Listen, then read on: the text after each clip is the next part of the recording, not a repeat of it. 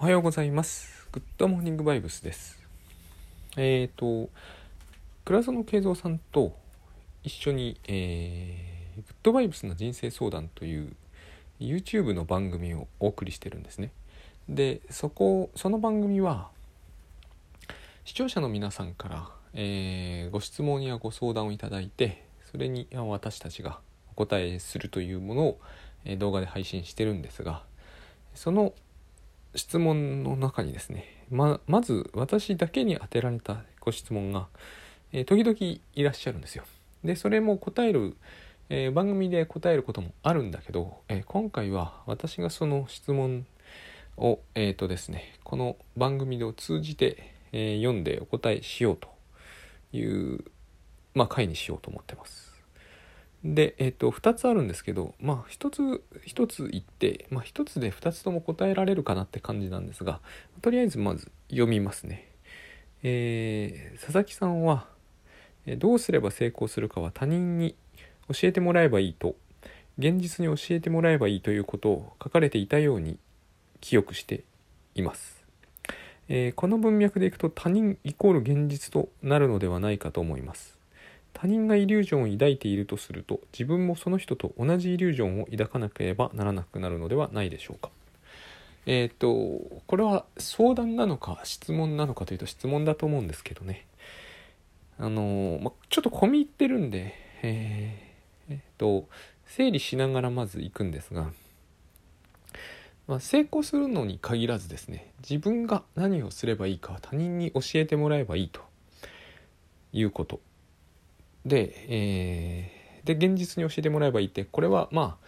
倉園さんの受け売りですけどもあのーあえてこうタスク管理的な文脈で言うとま依頼主は他人ですよねっていうことはあると思うんですね。これを私はこうあのもう今ではさっぱり言わなくなりましたけどあのなんていうのかな、えー本当のタスクって呼んでいた時代があったんです。あのタスクシュートでは、えーまあ、これはご存知の方はご存知だっていうぐらいで、えー多分ご存知ない方の方が多いんですけどタスクシュートではですね、えー私は3つに分けてたんですよ。えーやらずには済まされないこと、まあ、これは生理的欲求って言って言いたいわけです。食事排泄睡眠です。やらずには済ませられないことです。でこれ結構時間取るんですよ。だからそういうふうに書いてたんですね。でまずやらずには済ませられないことはもうとにかくやるんだっていうことです。で次に、えー約束と予定まあ予定なんですけどね、えー人と会うこと例えば11時から今日打ち合わせで池袋に行きますとやらずには済まされないことよりはやらずに済ませられるんですよこれは。えー、とトイレに行かずには絶対済まないけど約束は完璧にすっぽかしても大丈夫大丈夫じゃないけど、まあ、大丈夫じゃないですかだからやらずには済ませられるんだけど世間常識的にこれはやらずには済まされないとだから、えー第一に生理的欲求第二に社会的な約束でその次に本当のタスクというものが来ますよという話をしていたんですね。で本当のタスクというのはつまり例えばその池袋で打ち合わせにする時に私が、えー原稿を持っていくことになっているということになると原稿を書いておく必要ありますね。この原稿を書くというのが本当のタスクです。この3つは、えーやらずに済ませることもできるんだけど多分やらずに済ませようとあこの3つのうち2つは無理すればやらずに済ませることもできますがこの2つをやらずに済ませていくとですね生理的な欲求を満たすだけで人生終わるしそれが日々難しくなっていくことのの方が多いでしょうとただ人によりますよあの一生全く食うに困らないお金持ってる人が、えー何もしなくったってですね、えーじりじりと生活水準が落ちるとは限らないですけど私たちの大半はそうもなかなかいかないっていう話です。で単純な話なんですがこのうちの3つ目そもそも他人に、えー依頼されてるタスクのことは他人に聞けばいいという話をしてるんですよ。でそうすると他人イコール現実となるんだけれどもえっ、とですねあの他人って現実ですよね。ここで私が、えー、と言いたいことは、えー他人がもしイリュージョンだとすればそういう哲学があるんだけど他人がもしイリュージョンだとすればその他人発の他人からの依頼などというものを果たす必要ないじゃないですか。ってことなんですよ。他人が現実だと思っている程度ってあるんですよね。何、えー、て言うのかな。その他人は現実であると信じているレベルっていうの。他人が信じ現実だと思っていれば思っているほどその他人に対する依頼はですね約束はですね果たさなければならなくなっていくんですね。で他人イコール現実となるのではないかというとその通りなんですがそれは他人イコール現実だと信じていればっていうことなんですよ。信じているかどうかなんだと僕はこれは思っているんですね。その他人もしかして夢の中の他人かもしれないですよ。そしたら夢の中でですね、えあれ取ってきてって言ってるの取ってこなくたっていいじゃないですかここの話実は難しい問題は僕は含むと思うんですけど取ってこなくったって他人は本当は起こらないんですよなぜならそれは夢の中の他人だからえー、というふうに他人を扱う人もいますよねっていうことも一緒にここでは僕は本当はしたいんですよ。えっ、ー、と醤油取ってきてって奥さん言っても無視するっていう人いるわけですよ。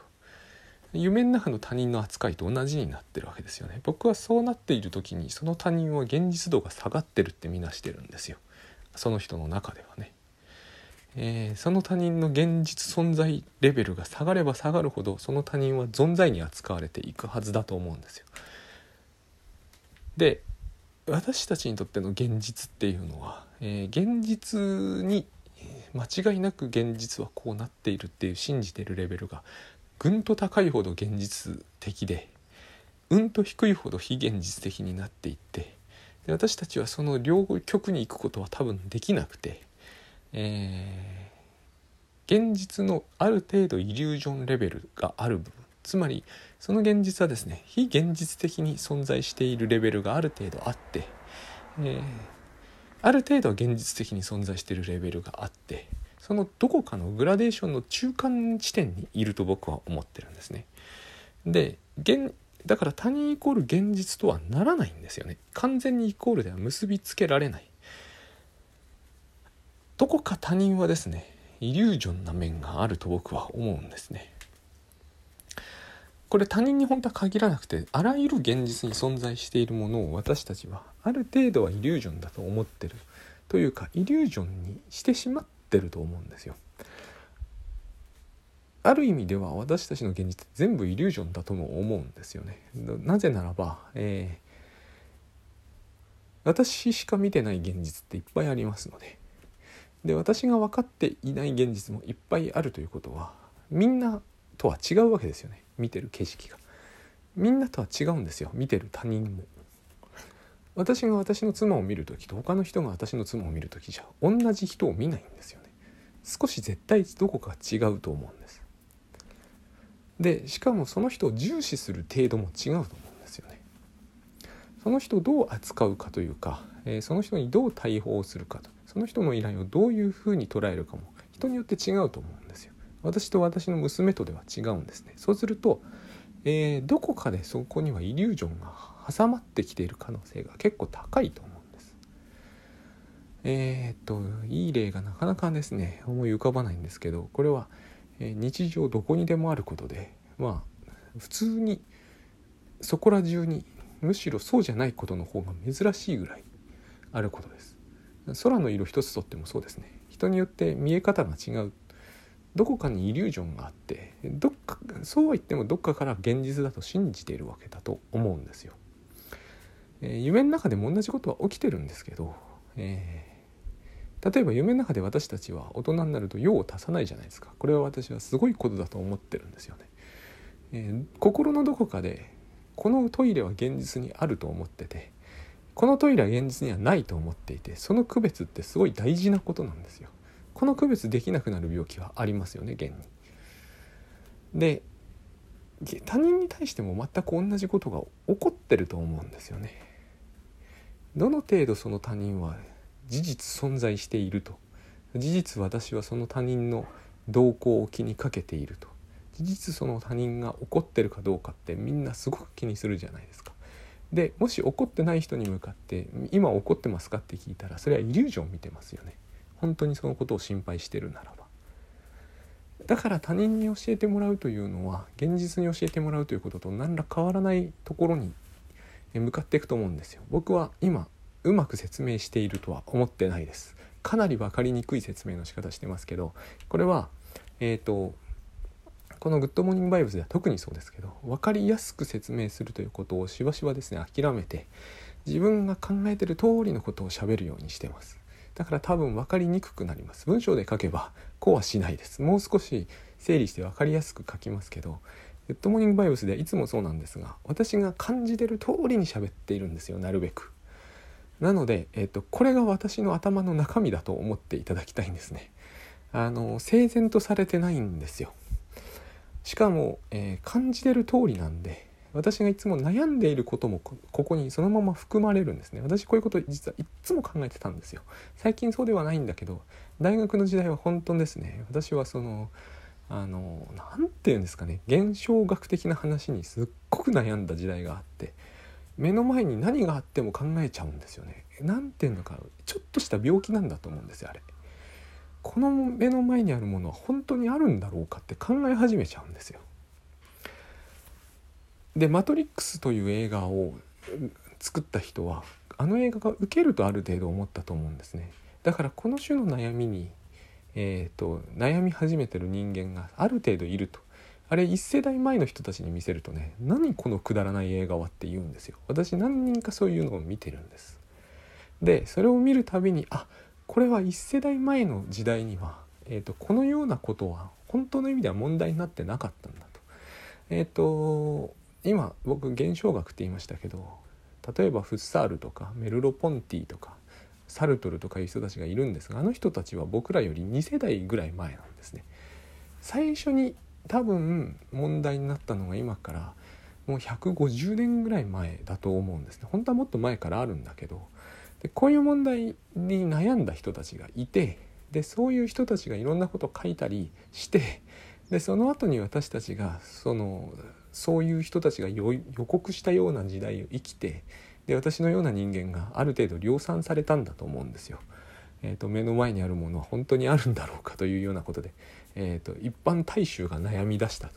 そういう哲学的な先駆者じゃなくてですねでその後で映画ができるわけですよそうじゃないと多分ダメだと思うんですよね。あのサルトルとかだったらあのマトリックス見てある程度楽しんでくれたと思うんですけどあの時代の同時代人がマトリックスを見ても意味不明だったと思います。で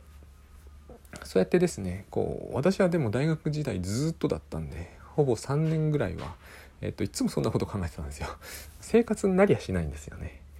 えっと、今例えばビールとか飲むじゃないですか。これって本当はどういう味なんだろうとかって考え出すんですよ。でそもそも自分はこれを味わってるんだろうかそれとも味わってると思い込まさせられているのかそれとも夢の中で自分はビールを飲んでいるんだろうかって考え始める答えが出ないんですよね。でなぜこういうことを考え始めるかというと、まあ、一つは性的な欲求不満みたいなのもあるわけですよ。あると思いません？あのー、例えば目の前にすごい可愛い女の子が来ているとするじゃないですか。でこの子に話しかけていいんだろうかって考えるじゃないですか話しかけたところでこの子は実在しているんだろうかって考えませんか？私は、えー、話しかけることのリスクをものすごく恐れていたので考えたんですよ。夢の中であれば何をしてもいいはずだと。現実に存在しているんだと考えてしまうから、えー、話しかけたりするだけでもはばかられるんだと。ましてここが面白いと思ったんですよね。例えばキモいって思われることを恐れてるとします。夢の中だったらいいと思うんですよ。何と言われようと。それは夢だから。でもそれっておかしいんじゃないかなとも思ったんですよ。夢の中でもダメなんじゃないかと。そう思われてしまったら怖いんじゃないかなと。怖いことに違いはないじゃないですか。なんでなんだろう。なぜキモいと現実に思われることは問題なんだろうと。で現実に思われることが問題だというのは現実にそう思われるということを信じてるってことですよねこの場合。そのことを僕はすごく悩んだんですよね。現実に何かが起きることが問題だというのは例えば人を殺してしまって取り返しがつかないというのはえーと、私何度かあるんですよね。夢の中で殺人をしてしまったという。で殺人をしたことは覚えてないんだけど殺人をしてしまったという事実が、えー、あってで夢で警察に追われてたりするんですね。で大変恐ろしいんだけど起きると夢でよかったって思うんですよ。つまりこれは私は、えーと、ある意味モラルの問題じゃなくなってしまってる気がしたんですね。えーと、殺人が本当にただひたすらいけないということであれば夢で人を殺してもダメじゃないですか。社会的な問題でしかないんだったらば夢であれば人を殺しても何も問題はないってことになっちゃいますよね。私はそういうことでかなり悩んでたんですね。そうすると,、えーと、と殺人にしてもそうなんだけど、えー、キモいって思われることもそうなんだけど現実の程度ってのがここにあってこれをねあのもっと違う言葉で言うべきなんだと思うんですけど私の頭の中では現実の程度って言い方になってるんですよ。現実度とも言うんですけど私の頭の中でですよ現実度が高いか低いかってどうしてもやっぱあるんですよ。現実度が高いかイリュージョン度が高いかなんですね。夢はイリュージョンですよね。でイリュージョン度が高いところでは何をしてもいい気がしてたんですよ。それはモラルとしてはダメですよ。僕はそう思うんですよ。モラルとしてはダメだと。ただ実際の社会生活を営む上ではそうなってる、えー、現実度が高いほど、えーと、ことは深刻になっていく。キモいと思われるのもシリアスに恐ろしいし人を殺すのも無論シリアスに問題だし。つまり取り返しがつかないという感じになるのは現実度のレベルが高まっていく時なんですね。逆に何か素晴らしいことが起きたというのも同じで、えー、素晴らしさのシリアス度は現実度に比例する、まあ、比例はしないまでも現実度が高まるにつれてシリアス度も高まっていきだから現実に例えば、えー、何でもいいんですけどね何とか賞を取りました。夢の中で何とか賞を取った夢を見ました。前者の方が全然価値が高いと私たちは考えてしまう。マトリックスで夢の中で賞を取ってもダメなわけでないですか？でも登場人物の中にいましたよね。この夢の中でいいから俺に最高の暮らしをさせろって取引を持ちかける人。あの気持ち僕よくわかる気がしたんですよ。あの中で私が一番感心したのはその部分です。私も同じこと考えてたんですよね。アメリカに留学した時。最高の夢だけを見させてくれる方法を手に入れたいと。そうすれば不思議な話なんですけどそうすればそのモチベーションで会社員勤めもできそうな気がする。これ大変変な発想だと思うんですけどね。でも僕はそういうふうに考えてたんですよね。なので他人にえっ、と他人はイリュージョンじゃないかっていう発想と他人イコール現実になってしまうという話はですねえーと、すごく、えー、その通りなんだけどすごくそこには厄介な厄介なというか複雑な問題がありまして単純に言うと他人の現実度が高ければ高いほどいいんですよ。結論としてはそういうふうになるしかないと思うんですね。他人の現実度が低いとそこからの依頼はバカバカしくなってしまうでしょう。えー、それが確実に夢だと分かっていたら昨日私あの娘の部屋をつく今そういうみあのプロジェクトがありましてね、えー、娘の部屋の本棚を組み立てたり椅子を組み立てたりしているわけですがあれ全部イリュージョンだったらやらないですよね。あんなに暑い中でですねあんなにこう指挟んだり膝痛めたりしながら作るのは、えー、リアルに娘がいてその机はリアルなもので、えー、その依頼はリアルなものだと信じているからやるのであってえー、作ってみたらすっげえ大変だったけど作ってみたら目が覚めましたっていう夢落ちだったんじゃたまったものじゃないって思っちゃいますよね。つまりそういうことなんだと思うんですね。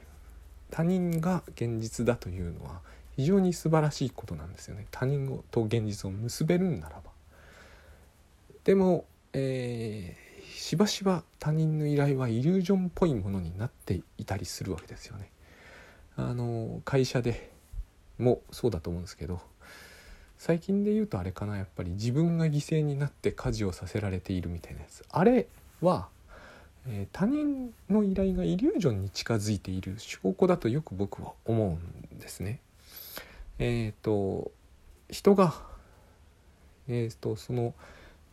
例えば何でもいいんですけどよく聞くまあこれはどちらかというと女性からの、えー、クレームにクレームというか不満だと思うんですけどで私が、え、家事をさせられていて、え、夫はそのことに気づいてもいないみたいな話あるじゃないですか。イリュージョンになってる。あの私が何かを依頼されているというもはやこう現実すらなくて、えーと、私よく話ありますよね。その透明人間にさせられているとかそういう話がある。イリュージョンになっちゃっていると。その仕事が。依存労働みたいな言葉もあるんですけどあのそういう労働を、えー、しても誰もそのことを認識すらしないみたいな話ありますよね。そんなことはないと僕は思うんだけどそういうふうに思えてしまうと。自分だけが犠牲になっていると思えてしまう時は、えーと、その労働のこう認識されているレベルっていうのかな。そういうものが下がってきてる感じがするんだと思うんですよ。えー、他人イコール現実じゃないんですね。自分もイコール現実じゃないんですよね。自分がもうイリュージョンみたいに感じられてくる。そういう風になってくると、えー、やってられないですよね多分とてもじゃないけど、えー、やってられないっていうのはここから来るんじゃないかと思うんですね、えー、自分はもう現実ではない感じがするみたいなそこまでいかないと思うんですけどね。そこまでいくと結構精神障害なんで。その手前だと思うんですがでもグラデーションでかなりイリュージョン寄りに来ている。ことになっているんじゃないかと。で他人が抱いているイリュージョンこのご質問に戻ると他人イコール現実になってで現実に教えてもらったり他人に教えてもらったりするということは他人とイコール現実がイコールになった上に他人がイリュージョンを抱いてると自分もそのイリュージョンを共有することになるみたいなそういうご質問だったと趣旨としては思うんですが他人のイリュージョンは、えー、絶対に共有できないと僕はよく思っております。ちょっとねこれも違う考え方の人たちもいるし、えー、グッドバイブス的にどうって多分グッドバイブス的にこういう込みって話はあんまり、えー、意味がないかなって思うんですけど、えーと、僕の考えでは他人のイリュージョンはさっぱりわからないと思ってます。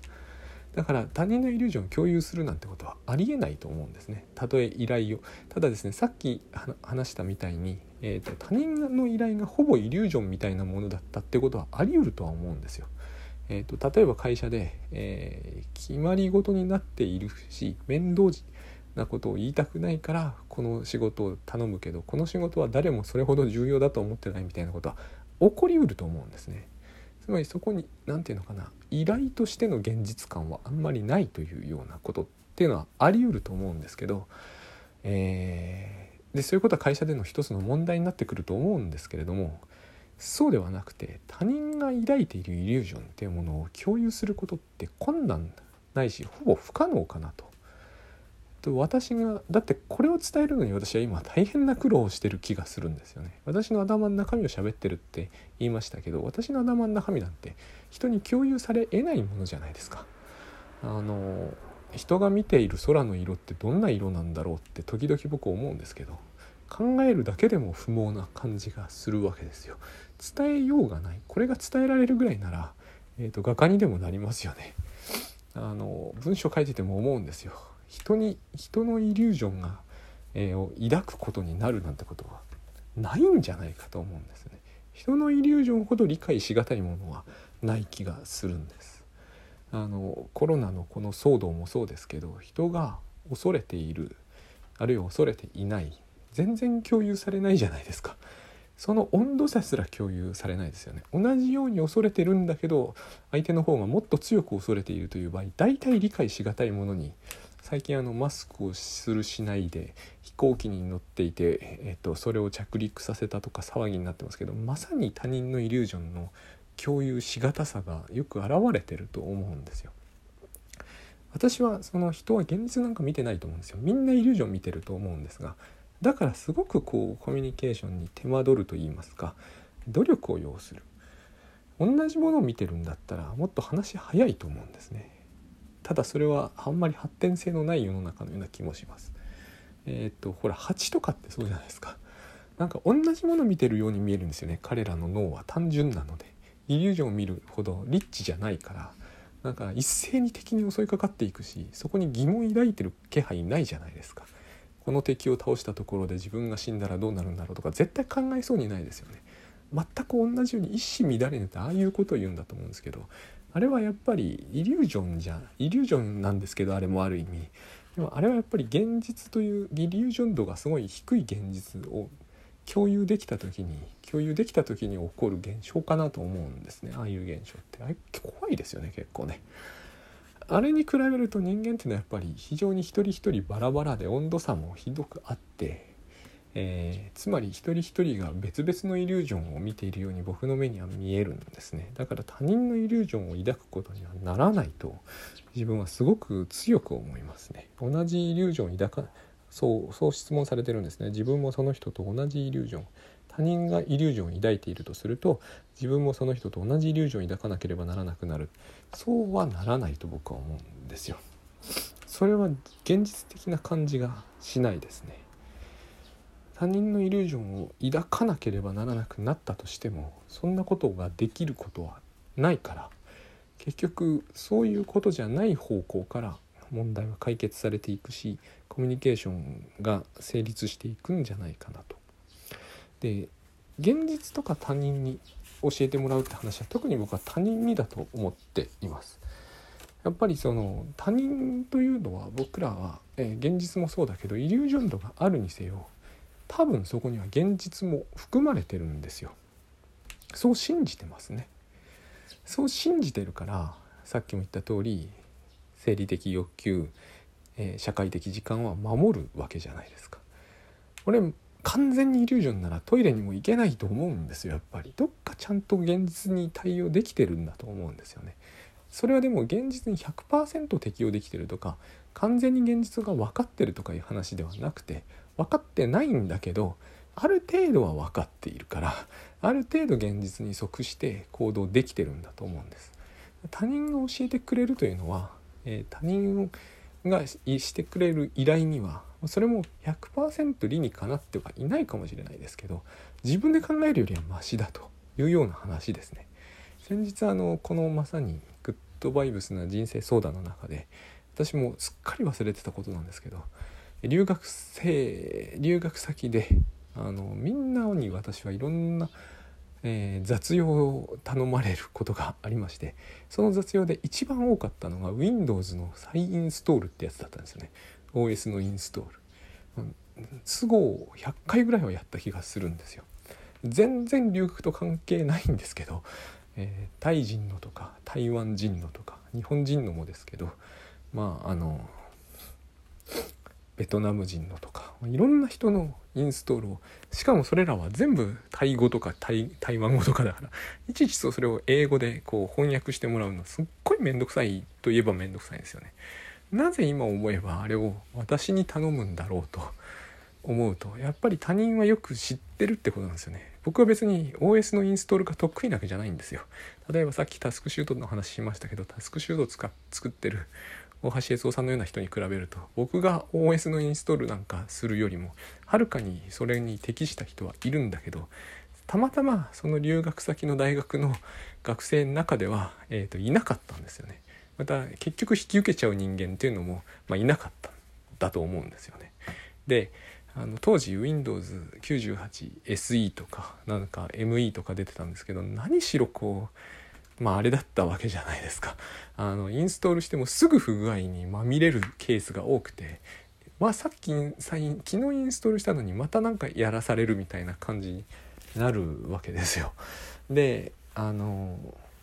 でしかもタイ語だし書いてあるのはねそれをタイ人からこう英語で説明されるんだけどまあ僕の英語もの能力もひどくてタイ人の話す英語はタイなまりで厳しくてお互いのこう意思疎通もさっぱり進まないんですよね今でも今思い出したんですけど あの大大 D 大 D っていう言葉を何度も聞いてて大なんでここで死が出てくるんだっていうか ずっとそういうことを考えてたんですけどドライブなんですよね。えーと、C ドライブ D ドライブっていう話を、えーとしてその話だけで1時間近くすっごいやり取りをした記憶があるまだ留学して間もなくだったんで僕も。大臣のそのドライブ部は絶対落ちるしあの RY はすごく縮まるんだというのは後ほど分かっていくんだけど当時はもう全然分かんなくて本当大にしか全く聞こえなかったという時期にすでにあの OS のサインストールをやらされているといるということがあったんです。他人というのは何でなのか分かんないところもありますがよく分かってるんでしょうね。結局こいつはやれそうだとかこいつはこういうことができそうだとかいう話がですね。で他人に教えてもらうというのも当時も知ってればよかったなと、まあ、知らなくても知ってても同じなのかもしれませんが、えーと、知ってたらよかったなと思うのはですねえっ、とそうやってタイ人と仲良くなったのは非常に僕の留学であのよ良かったことなんですよ。一番良かったことのうちの一つかもしれない当時はそうは絶対思ってませんでしたけれどもやっぱりあのそうなんですよねそういうことは多分にこう、えーと、いろいろとメリットがあったわけです。あのいろんなメリットが本当にあるんで一つだけ挙げたりすると良くないんですけどそのあるタイ人の女の子と付き合ったんですよ。そういうことは僕の留学で全然こう何ちゅうのかなえっ、ー、と色を変えるというのかなあの何にもそういうのがなかったらすっごい辛かったろうなと思うんですよね。それ辛いんですけどね結構留学って。それにしても非常に違ったんですよね。で別にそのそういうことが起こるとかけらほども期待はしてなかったんですけどあの何しろこう 98SE のタイ語のサインストールとか本当地獄のような感じでしたからね。あの全然うまくいかないし今思ってもあの無理なことをしていたなと。何て言うんですかね。あの筐体と OS のその相性的にいろんな意味で無理がすごくあったんですよね。プラグプレイも全然うまくいかなかったし本当にそれを全部こう違う言語で理解するという理解なんかしてないんですけど あの本当に無理やりやってたんですねそういうことをでもやる日本人とかは他に多分いなかったのかなっていう気がします。なのでそういうのっていうのはやっぱりこう他人が教えてくれることなんですよね。他人が教えてくれるっていうのとはちょっと違うんだけど結局自分というのがそのある世界というのか空間の中でどういう存在であるのかというのをたとえその本人が希望しないにしても僕は別に SE のサインインストール屋さんになるとかを希望したことはないんでただだしねそれは全部あのないんですけどしかもあのすっごい勉強宿題とかいっぱいある中でそんなことに1時間とか使っちゃってるわけですよ。すごいなんかこうあの頭おかしくなりそうな時もあるわけですよね。でもやってたわけですよ。でそういうことなんだと思うんですよね。人に教えてもらう現実に。現実なんですよねそれは。あの夢みたいなある意味現実ですよ。タイ語ばっかり飛び交ってるしわけわかんないしね。あのそれで夜にタイの食事とかをこう招いてくれるんだけどあの癖が極めて強いので慣れるのに努力を要するんですよ。本当にこう夢みたいな感じなんですよね。わけのわかんないところに放り込まれていてこうかき混ぜられているみたいな感じなんですけどその中でこうしかその中でしか何て言うんですかね出会わない自分みたいなものに出会うっていうのかなそういう感じですよね。だからあの結局それは最初のような疑問に僕の場合戻ってたんですよ。えー、目の前にある人たちは本当にいるんだろうか本当にそういう感じするんですよあのような最初留学した時のイメージってやっぱりすごい何て言うのかな。ステレオタイプにまみれていてあの間違いまくってるわけですよ。周りはアメリカ人しかいないようなイメージ気になってるし今日本人はいるにしてもあのアメリカ人しかいないような気になってるし英語ばっかりの中で自分がどう頑張っていくかみたいなイメージで現実にはタイ語ばっかりの中でタイタイのこう食事をあの食べながらあのなんかよくわからん生活環境の中で頑張るみたいな感じになってるわけですよね。非常にあれは不思議な感じがしました。今でも本当にあれあったことなのかなと思っちゃうぐらい。そういうのがやっぱり他人イコール現実なんだけど他人イコール現実じゃないんだよなということをあの何て言うのかな。他人イコール現実だというふうにある程度やっぱりこう信じて動いているみたいなところがあるんですよね。だってあの信じてなければですよ。断るの簡単じゃないですか。いやいやそんなこと自分できないしって一言英語で言えばいいわけですよ。どういうふうに僕が言って引き受けたのか断ったのか僕の英語がそもそも通じてなかったような気がするんだけどそんな OS のインストールをしていてるそういう流れになったのか思い出せません。したということしか思い出せない。別に5歳児で行ったわけじゃないんで29歳とかなわけだから覚えてるんですよ。覚えてていいはずなんですよ。どういういきさつでどうして彼らとあのよくわからんアパートみたいなところにいたのかと。だってそういうの一切分からず言ってたら危ないじゃないですか。なんかこう縛られて殺されててもアメリカなのでおかしくないわけですよね。でもなんか信用していったわけですよね。そこはやっぱりだからその他人がそういう現実だと。今私はこうやって喋ってますけどもその人たちがタイ人だという決定的な証拠なんかなかったわけですから当時は。あのよくわからん。だって当時はタイ語今でもわかんないですけどあの全然知らないし英語もほぼ通じてなかったわけですから。もうなんか怪しい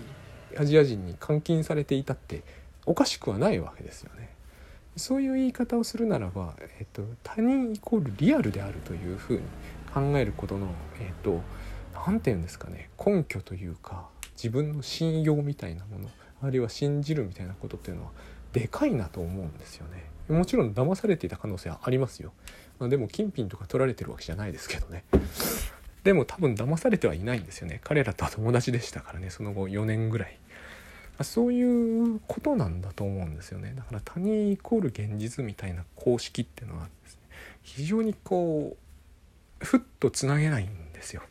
やっぱ結構イリュージョン性がそこに入ってるはずだと思うんですけれどもどこかに現実だと信じているんですよね。それに即して動いているということは。つまりこういうことなんですよ。